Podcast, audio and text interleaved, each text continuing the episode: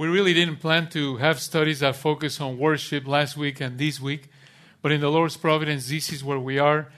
And as we all know, it is so easy to sin by being hypocrites, by showing acts of worship, while, as Abner said a moment ago, while at the same time our heart is not there, we're tolerating sin in our, in our lives, whether it's externally or internally. And by God's grace, we have to be fighting against this in order to be worshiping our King without hypocrisy. And this is the title of our study this morning of Isaiah chapter 1, verses 1 through 20. Worshipping our King without hypocrisy. Worshipping our King without hypocrisy. We see this in Isaiah 1, verses 1 through 20. These 20 verses preach themselves. I mean, because they are so loaded with very important truths related to worship. Uh, and really, they're part of a sermon. The first sermon that the Holy Spirit placed here in Isaiah's book, preached through Isaiah. We're going to look at these 20 verses, and to make our study easy to follow, we're going to divide it in two parts. We're going to look at two actions of Yahweh against Judah that help you to worship without hypocrisy. Two actions of Yahweh against Judah that help you to worship without hypocrisy. We're going to look, first of all, at how Yahweh confronted Judah's hypocrisy. Is 1 through 15. And secondly, we're going to look at how Yahweh corrected Judah's hypocrisy in verses 16 through 20. How Yahweh confronted and then how he corrected. Let's start with the first one Isaiah chapter 1. We're going to read as we advance in our study because it's a long passage and there's a lot to look at, very rich. Let's start with the first one Look at how Yahweh confronted Judah's hypocrisy. Verses 1 through 15. Yahweh confronted Judah's hypocrisy. This is what the Word of God says in Isaiah 1 1. The vision or the word of revelation of Isaiah the son of Amos concerning Judah and Jerusalem, which he saw during the reigns of Uzziah, Jotham, Ahaz, and Hezekiah, kings of Judah this gives us a historical background. The reigns of these four kings of the southern kingdom go from about 739 to 686 BC. 739 to 686 BC. These were the years when Isaiah served. This was a time of material prosperity and spiritual decadence, very similar to the world in which we live. Now, look at how the first sermon or message found in this book starts. It starts with two commands in verse 2. Isaiah 1 2. Listen, O heavens, and hear, O earth, for Yahweh speaks. Let's stop there for a moment. Yahweh, remember, this is pointing to the one who keeps the covenant, the self existing one, the eternal one, the faithful Lord. Very important name of the Lord, of course, but here in the context, we'll see why the Holy Spirit chose to use this name of our Lord in particular. Here, our Lord called the heavens and the earth as witnesses, as if they were people, just as he did in Deuteronomy chapter 30.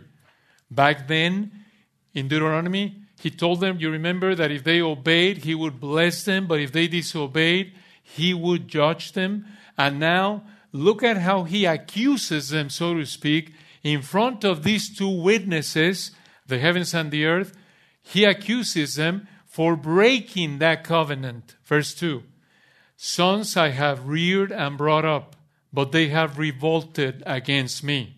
Here the Lord presents himself as a father and the Israelites as his children. Yahweh, notice the contrast. Yahweh, the one who promised to keep his covenant, was faithful, but them who also promised to keep his covenant were unfaithful. The problem was them, not him. And verse 3 describes their sin with a comparison. Isaiah 1 3. An ox knows its owner, and a donkey its master's manger. But Israel does not know.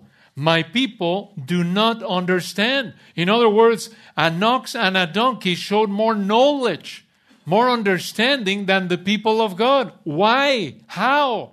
Well, the ox and the donkey know who's in charge and who provides food through the instinct that the Lord gave them. But Israel, they rebelled against their owner, against their provider, and therefore acted with less reason than an ox and a donkey. This is, this is a shame. This is shameful. But listen, as Christians, on the basis of what God has done for us in Christ, our rational response is to offer to Him all that we are. Romans 12 1. But when we don't do this, we sin. When we don't do this, when we sin, we act irrationally. We act worse than domesticated animals like Judah did. And this gets worse. Look at verse 4. They have despised. The idea is they treated with disrespect, with irreverence, the Holy One of Israel. They have turned away from him. Here we see the same idea that we saw in verse 2.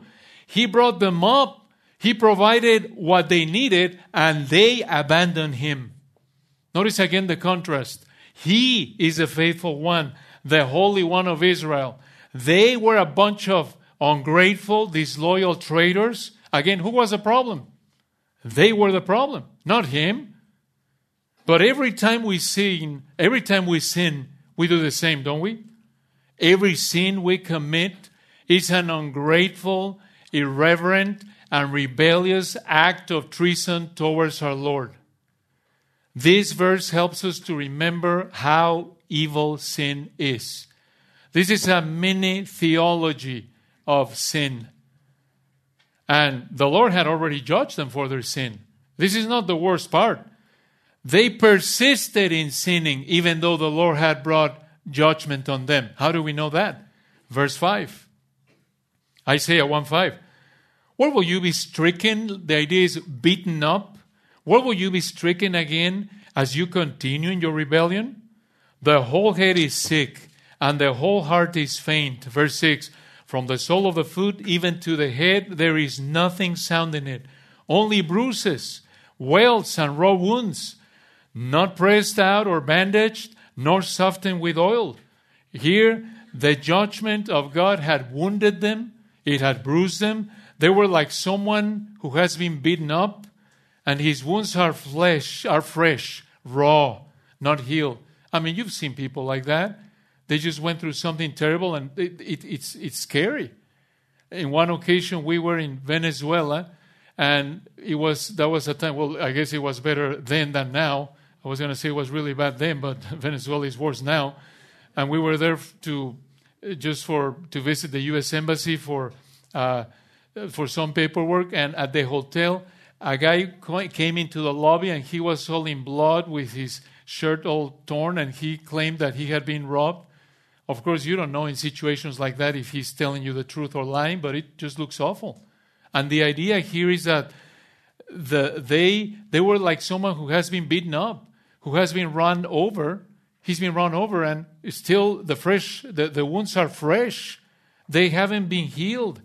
And this should encourage us to avoid sin because due to our sin, the Lord disciplines us, as Hebrews 12 says, and we might feel like this, all beaten up, wounded with open, fresh wounds. Again, this should motivate us not to take sin lightly, and this is not just, again, an explanation of how bad sin is. This is an explanation of that, yes, but in connection to worship. Notice verse 7. Isaiah 1 7. You see, well, I don't, you might say, I don't see the worship here. You'll see it in a moment. Look at verse 7. We find more details of the judgment of the Lord because of their sin. Isaiah 1 7.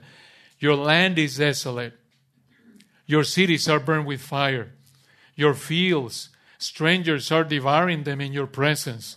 It is desolation as overthrown by strangers. Verse 8 The daughter of Zion, this refers to Jerusalem, representing Judah here.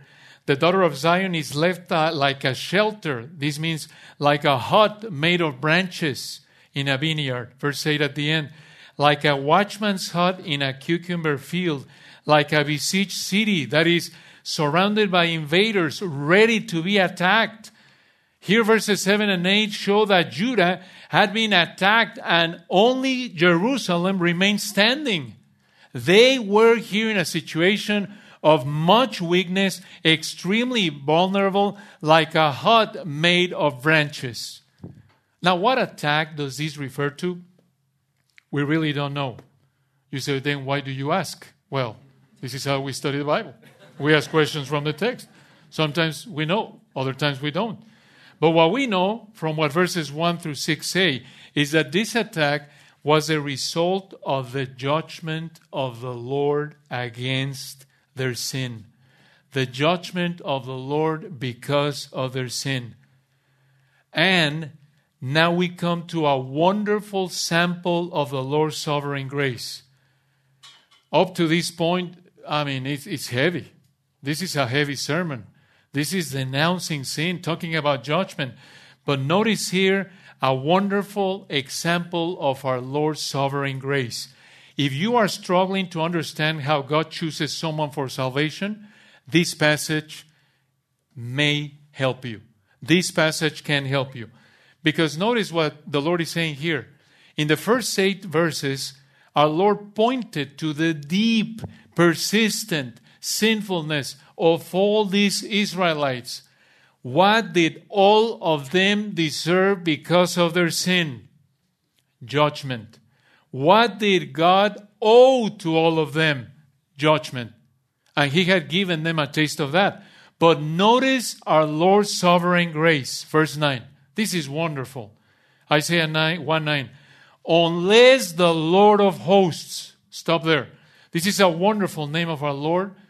As you remember, this translates the Hebrew phrase Yahweh Tsabaoth.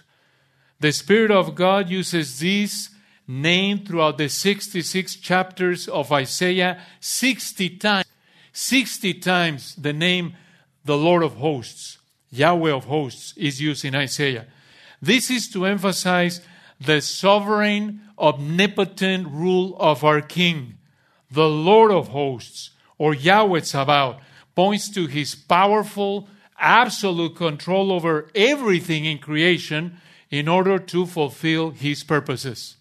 Now, why did he use this title here? Verse 9. Look at it.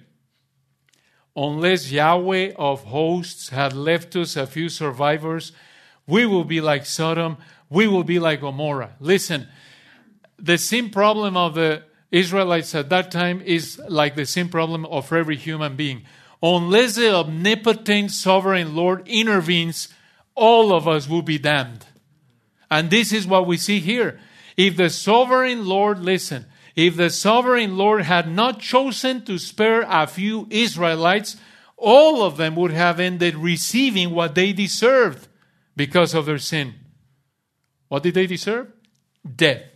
Just like Sodom and Gomorrah did. And notice that Isaiah included himself among those chosen survivors. Verse 9 We will be like Sodom, we will be like Gomorrah, just as we see him in chapter 6. He knew that he was a man of unclean lips like the rest of his people. He deserved to be judged just like them. But he was part of the few survivors, verse 9, that the sovereign, omnipotent Lord chose. In other words, the only reason why all of them did not receive what they deserved was sovereign grace. Sovereign grace. None of them deserved to live. We already saw in verses 1 through 8 how sinful they were. How much they deserved to die because they had turned their back on the one who loved them deeply. You probably remember that in Romans 9:29, the Holy Spirit applied Isaiah 1:9 to explain the doctrine of unconditional sovereign election of God in the salvation of every believer. And this is this is so helpful to see it here in its original context. And just as our Lord did in Isaiah 1, if he had not chosen us for salvation, regardless of what we are and what we do, all of us would end up in hell because every single one of us, like the hymn says. But verse 9, again, is placed in the context of worship. This is very important. This reminds us that we don't do a favor to God when we worship. In fact, we don't have the ability or desire on our own to worship in the correct way the true God. Listen carefully.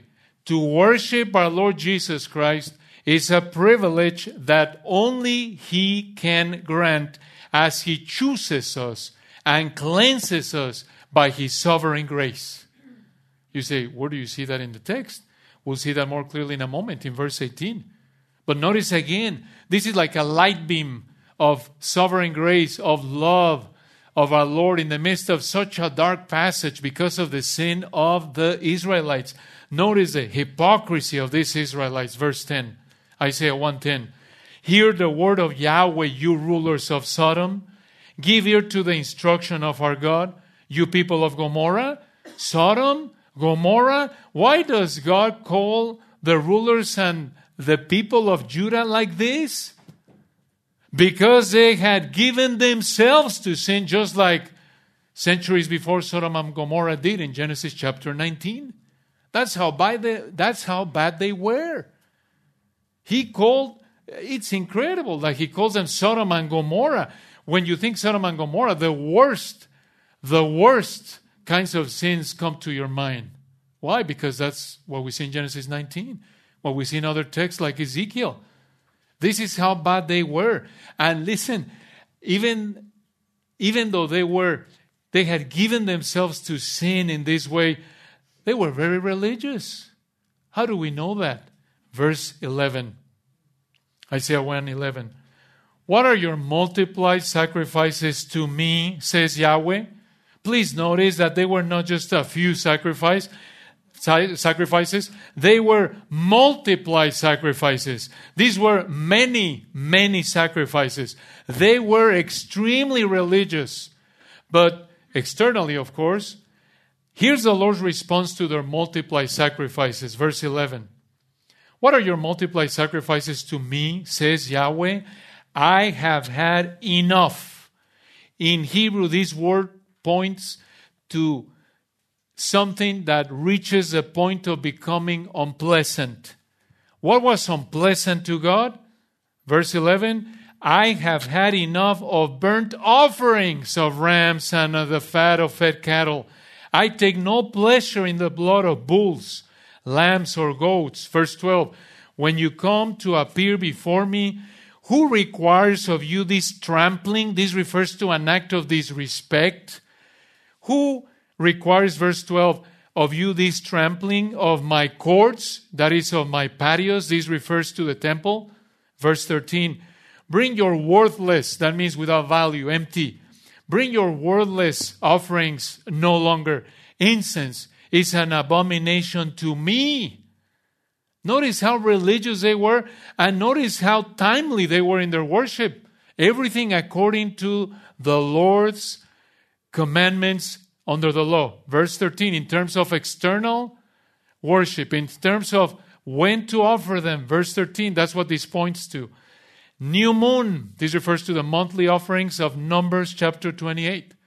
Verse 13, follow the text. And Sabbath, this was this refers to the weekly Sabbath and annually in the Day of Atonement and in the Feast of Tabernacles.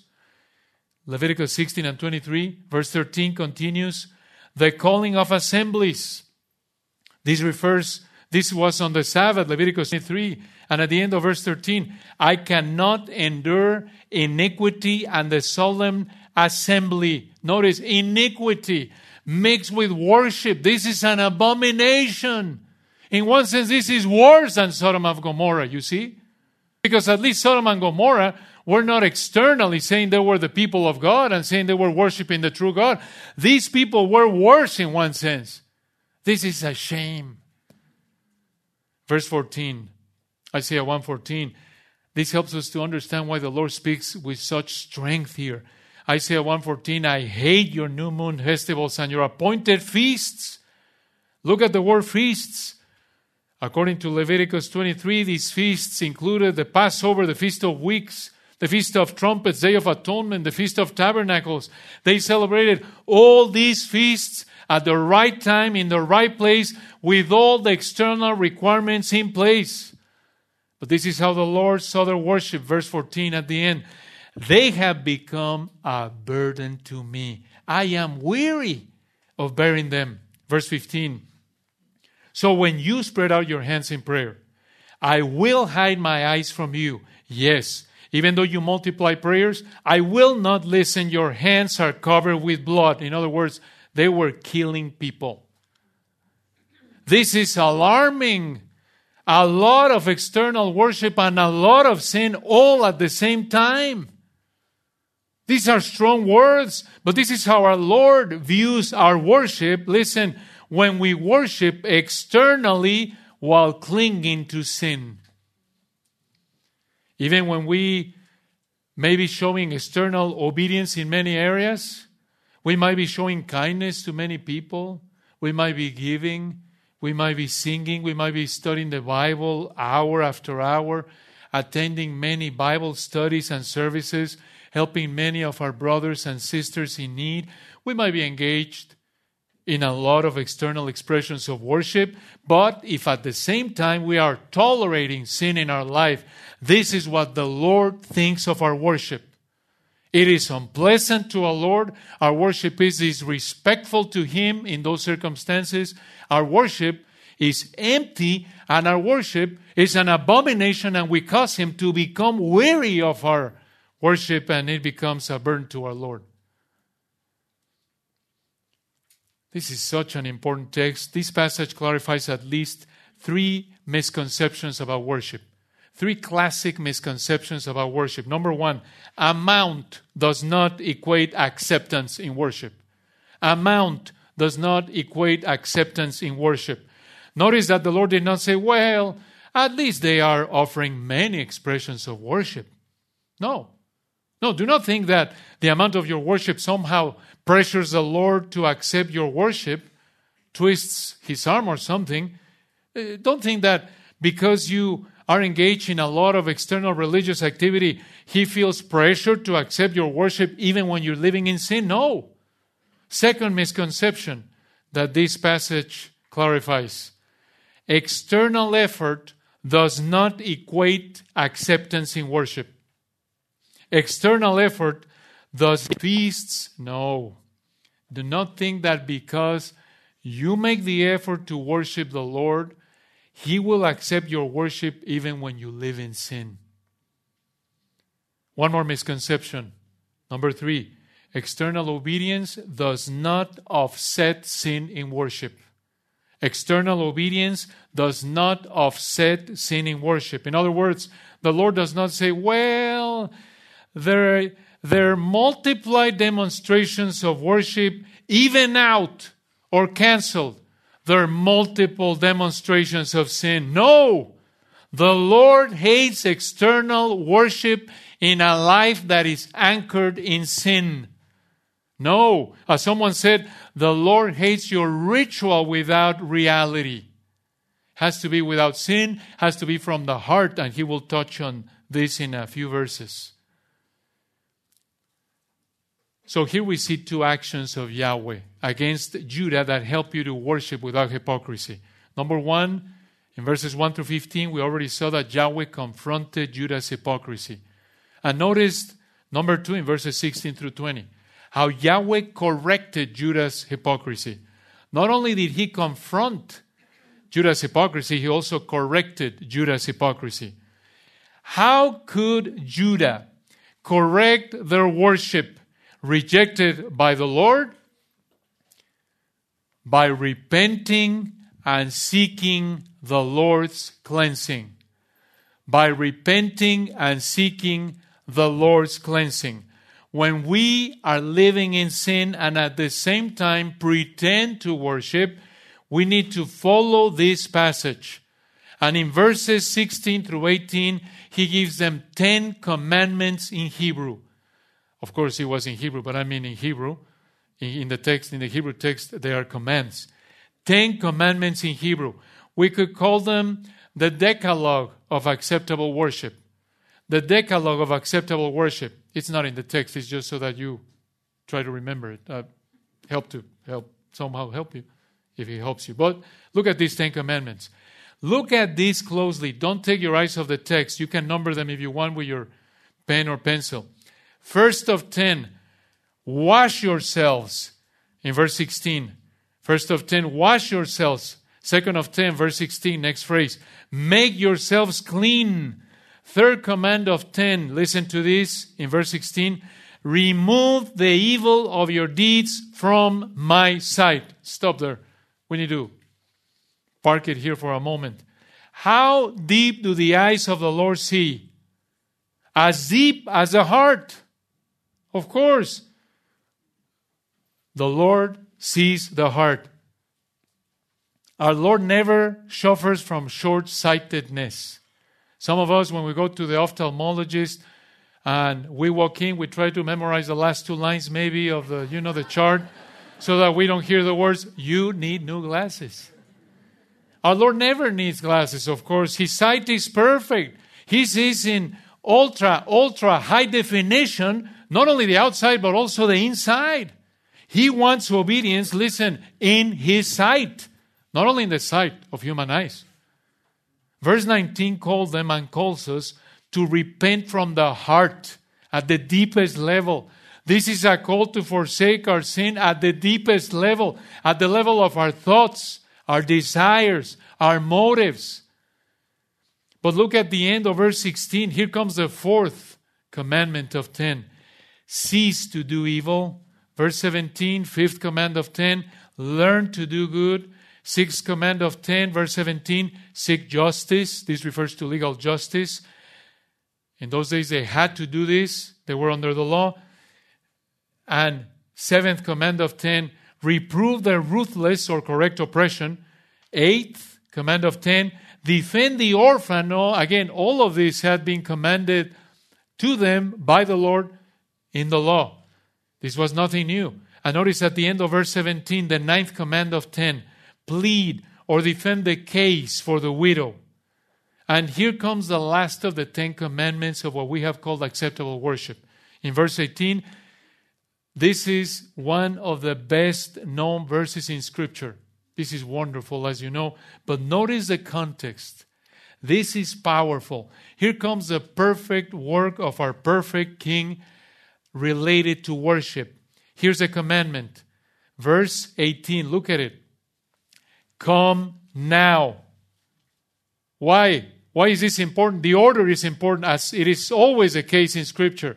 Come now. That is, after verses 16 and 17, after they had shown true repentance, come now, verse 18, and let us reason together. Let us discuss together. The idea is that they would recognize, they would recognize what is right. Verse 18 continues Come now and let us reason together, says Yahweh. And listen to this wonderful truth at the end of verse 18. Though your sins are as scarlet, a deep red, they will be as white as snow. Though they are red like crimson, same idea, they will be like wool. Here, sin is presented as if it was a red stain on a piece of fabric, like a stain of blood. And the work of the Lord of cleansing and forgiveness here cleans that piece of fabric and leaves it white as snow like wool. You say, well, I can do that with OxiClean. No, ladies, this is spiritual, not physical. But notice how God cleanses and forgives the one who repents. If his sins are like a piece of fabric with a stain that is deep red, the Lord washes them to the point of making that fabric not pink, but perfectly white, as snow, as wool, as if, as if, had, as if it had never been stained. Some of us clean and stain and make the fabric worse, right? I mean, you get splatter on your tie, you run to the bathroom, you do, and you try to, you know, you do the emergency uh, operation of cleaning, put in some soap, and then it grows. And then you think, well, yeah, of course, you know the water there. Well, but then you think you're comforted by the fact that with time it's going to dry and it's going to look like it was never there. But surprise, a couple of hours later, it is worse. You try to save the, you know, the the whole laundry deal, the whole dry cleaner deal, and then you just have to resort to the Bible operation, and well, maybe you put your Bible here and you look more godly. and if all else fails, I mean, after you look a little weird, you do the Napoleon move and cover the cover the tie. But as you know, the the attempt it doesn't always works. But notice here that the white color has no trace of the red stain. The idea is that you look at it and you would have no clue that it had been stained. How is this possible? Because God would treat them as if they had never had that red stain, as if they had never sinned. And He can do that because He would treat them as if they had lived the perfect life of the Lamb, of the servant of Yahweh. You say, How do we know this? Because that's what the Lord says 52 chapters later. Where? In Isaiah 53. This perfect forgiveness would only be possible because of the servant who would be punished in their place. This Beloved brothers and sisters, this verse points to penal substitution and justification. For the Israelites who were the original audience, who were not saved, this was a call to salvation. And for those Israelites who were already saved, who were part of the original audience, this was a call to sanctification. But this is how the Lord does it with every one of us who are believers. This is wonderful. He treats us as if we had never, ever sinned, as if our life was white as snow, as if we had obeyed Him perfectly all the time. Like who? Like Christ. Just as He treated our beloved Lord on the cross as if He had lived our life of sin. 2 Corinthians 5.21. It's the only way. It's the only way to have a fabric using the illustration here, white as snow, after he had been stained red without any trace. He made him who knew no sin to be sin on our behalf, so that we might become the righteousness of God in him. It is only on the basis, remember this, it is only on the basis of who the Lord Jesus Christ is and what he has done that God can treat us like this. This is not on the basis of some human act. It is only through faith in Him. And listen, just as in verse 9, we saw sovereign grace in electing certain Israelites, by implication, we see it again in this perfect forgiveness. Of course, this is explained later throughout Isaiah and in the rest of Scripture and in the whole of Scripture, really this cleansing work, this salvation, this forgiveness is a sovereign work of the grace of God, just as His choosing is in verse 9.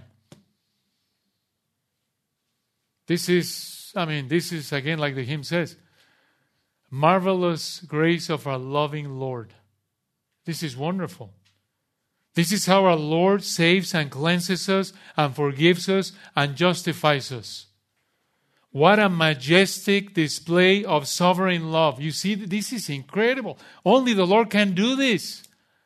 We're just as sinful as those Israelites who were described in this chapter. All this is true, but remember the context. Remember, this is not just a series of lessons of different doctrines. Oh, he spoke already about sin and then about election, and now he's speaking about forgiveness and justification and other things. No, no, no. This is so, yes, that's true. But in the context, remember, the Lord is talking about correcting their worship. And so, like the Israelites, God does not accept your worship if you are living in sin. In fact, unless your worship, listen to this, You can wake up now, some of you, if you were praying. Listen to this. This is important. Thank you for praying for, for the preachers.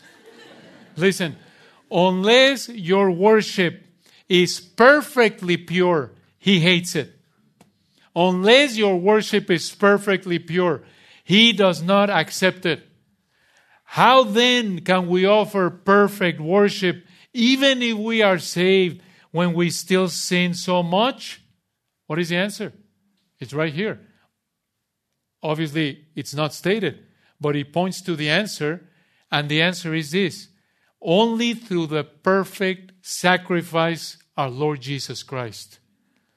The Lord is pleased with our worship only when He has washed the scarlet stain of our sin in the blood of Christ, so that as we are in Christ, our life is white as snow, and then we can express worship that pleases Him. Remember, this is really 1 Peter 2 5. 1 Peter 2 5.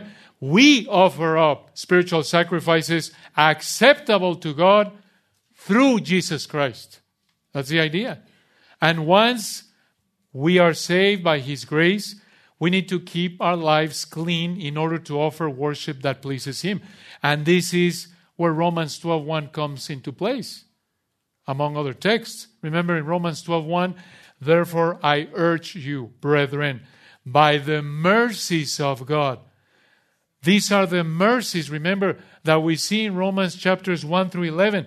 All those blessings of salvation in Christ, by those mercies, by those expressions of mercy that you have partook of, partake, that you have received. Sorry, the Spanish betrays me here and there.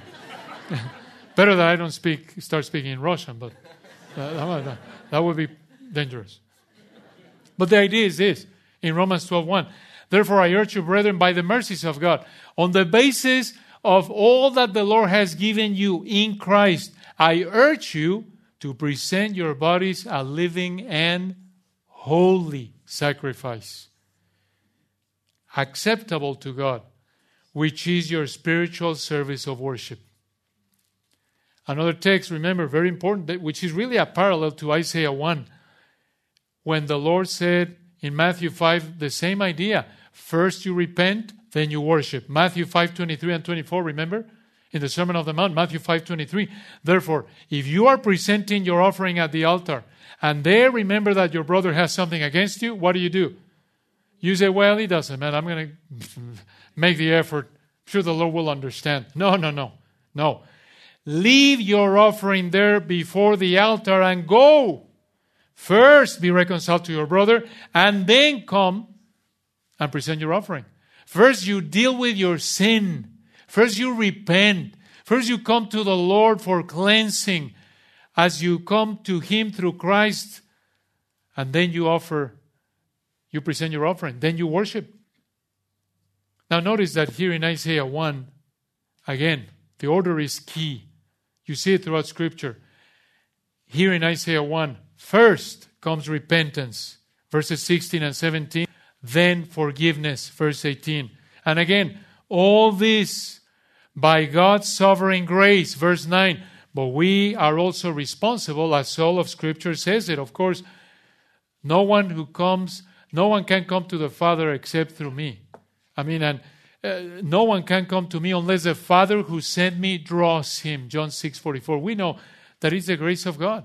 And there is a responsibility.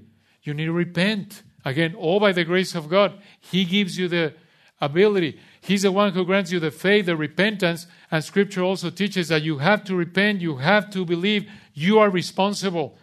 In a sense, think about this. In Isaiah 1 9, you see how he's pointing to God's sovereign work, remember, of electing grace. And then down here, when we get to Isaiah 1 16 through 18, he's telling them, Wash yourselves, repent, you'll be clean, repent, look for God's forgiveness. What is, why is he saying that? First, he's saying, This is totally a work of God's grace, electing. Unless, verse 9, unless the Lord of hosts had not left us a few survivors, and then he says, Come and repent. This is like Matthew 11. Remember in Matthew 11, where the Lord said, You can only know the Father by the sovereign work of the Son. And then he said, Come unto me, all those of you who are. Remember, it's the same idea. Yes, there's the sovereign work of God always. And you're responsible to repent and seek His forgiveness. Always by His grace. And verses 19 and 20 close with a warning. Look how the passage finishes. Isaiah 119. If you consent and obey. What does this mean? If you consent and obey?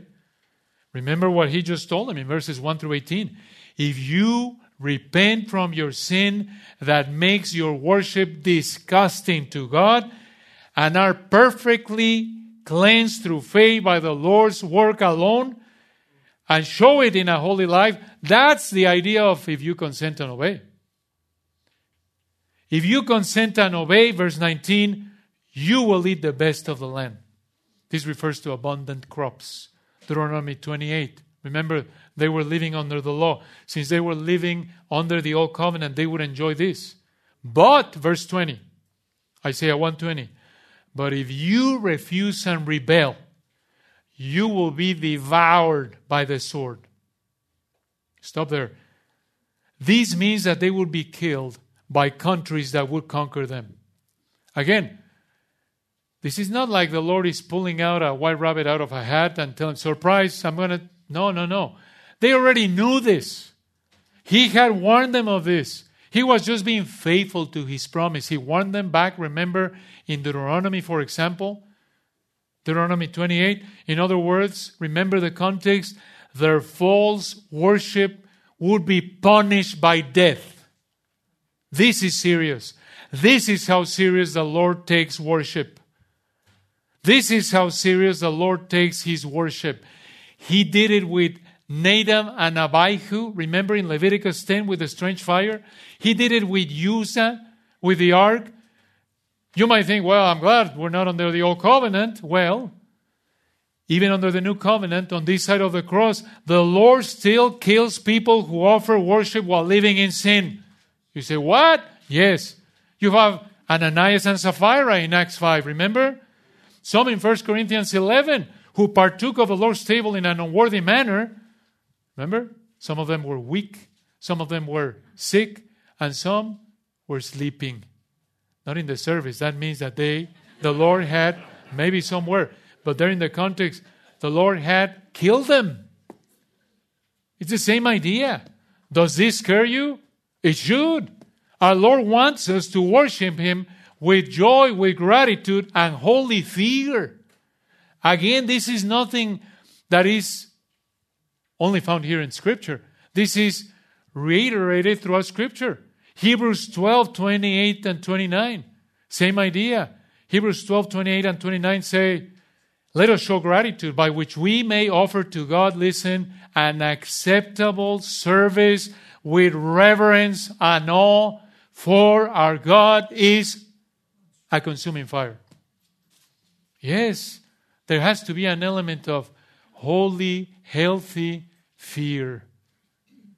Yes, we come boldly to the throne of grace, but we have to come with reverence, under remembering who are we approaching, who is granting us the privilege by grace to worship Him. Isaiah 120, look at how it closes. If they refuse to repent and persisted in their sinful worship, the Lord will kill them. How sure could they be that this would happen? Absolutely sure. How do we know that? Verse 20 at the end. Truly, the mouth of Yahweh has spoken. I mean, no doubt. No doubt. To worship our Lord Jesus Christ is a privilege that only He can grant, as He chooses us and cleanses us by His sovereign grace. And we have the responsibility of offering worship with gratitude and holy fear. And remember this text when we sin, we think and act in a way that is irrational, ungrateful, disrespectful, crooked, and rebellious against our Lord. Our sin causes our worship to be worthless, disgusting, and a burden that is abominable and stained in His eyes. And only the sovereign one, the holy sovereign one in His grace, can grant us repentance and cleansing and forgiveness of our sins on the basis of the perfect life and work of the Lord Jesus Christ. Then we can be qualified to worship Him. We need to repent from our sin in order to worship our King without hypocrisy. And if you do not know the Lord Jesus Christ as your Lord and Savior, you must repent from your sin and seek God's forgiveness through Christ so that God can receive your worship and so that you do not end up in the eternal hell that you deserve because of your sin. And if you are a believer, if you're a Christian who's pretending to worship our King while clinging to sin at the same time, you expose yourself to his discipline. You need to confess your sin. You need to lay it aside by his grace so that you can offer to him worship that pleases him through our Lord Jesus Christ, not only in Christmas, but all the year, all the time, every second, every day of life that the Lord grants us by his grace. Let's pray to finish. Father, we're grateful for your word. Thank you for this wonderful passage that reminds us of the reality of our sin, how serious it is, how much we need to hear this. You know our tendency to minimize, to reduce, to lighten the seriousness, the weight, the gravity of our sin. Thank you, Lord, also for showing us again that if it was not because of you, we would all be damned. We bless your name. We thank you for your sovereign election. Thank you for your perfect cleansing work, for your forgiveness. Thank you, our beloved Lord Jesus Christ, for your perfect life, for your death, for dying to pay the punishment of those of us who believe, for raising for our justification. Thank you, Lord, for your word that is so powerful, so perfect, so rich. We pray that your Spirit will apply it according to the need that we all have. If we have not confessed our sin, if we are approaching you in worship in a similar manner as these Israelites were, and we haven't confessed it to you, we pray that we will confess our sin. You will have mercy. You will forgive us. We thank you, Lord, that if we confess our sins, you are faithful and just to forgive us our sins and to cleanse us from all unrighteousness. And we pray that if there's someone this morning who doesn't know you, that your Spirit will open their understanding and they will see that they cannot offer anything to you but their sin, and they will cry out for mercy, repent, and believe in the Lord Jesus Christ so that they might be saved and be then qualified by your grace to worship you, and you will be pleased with their worship. We give you the glory in the name of our beloved Lord. Amen.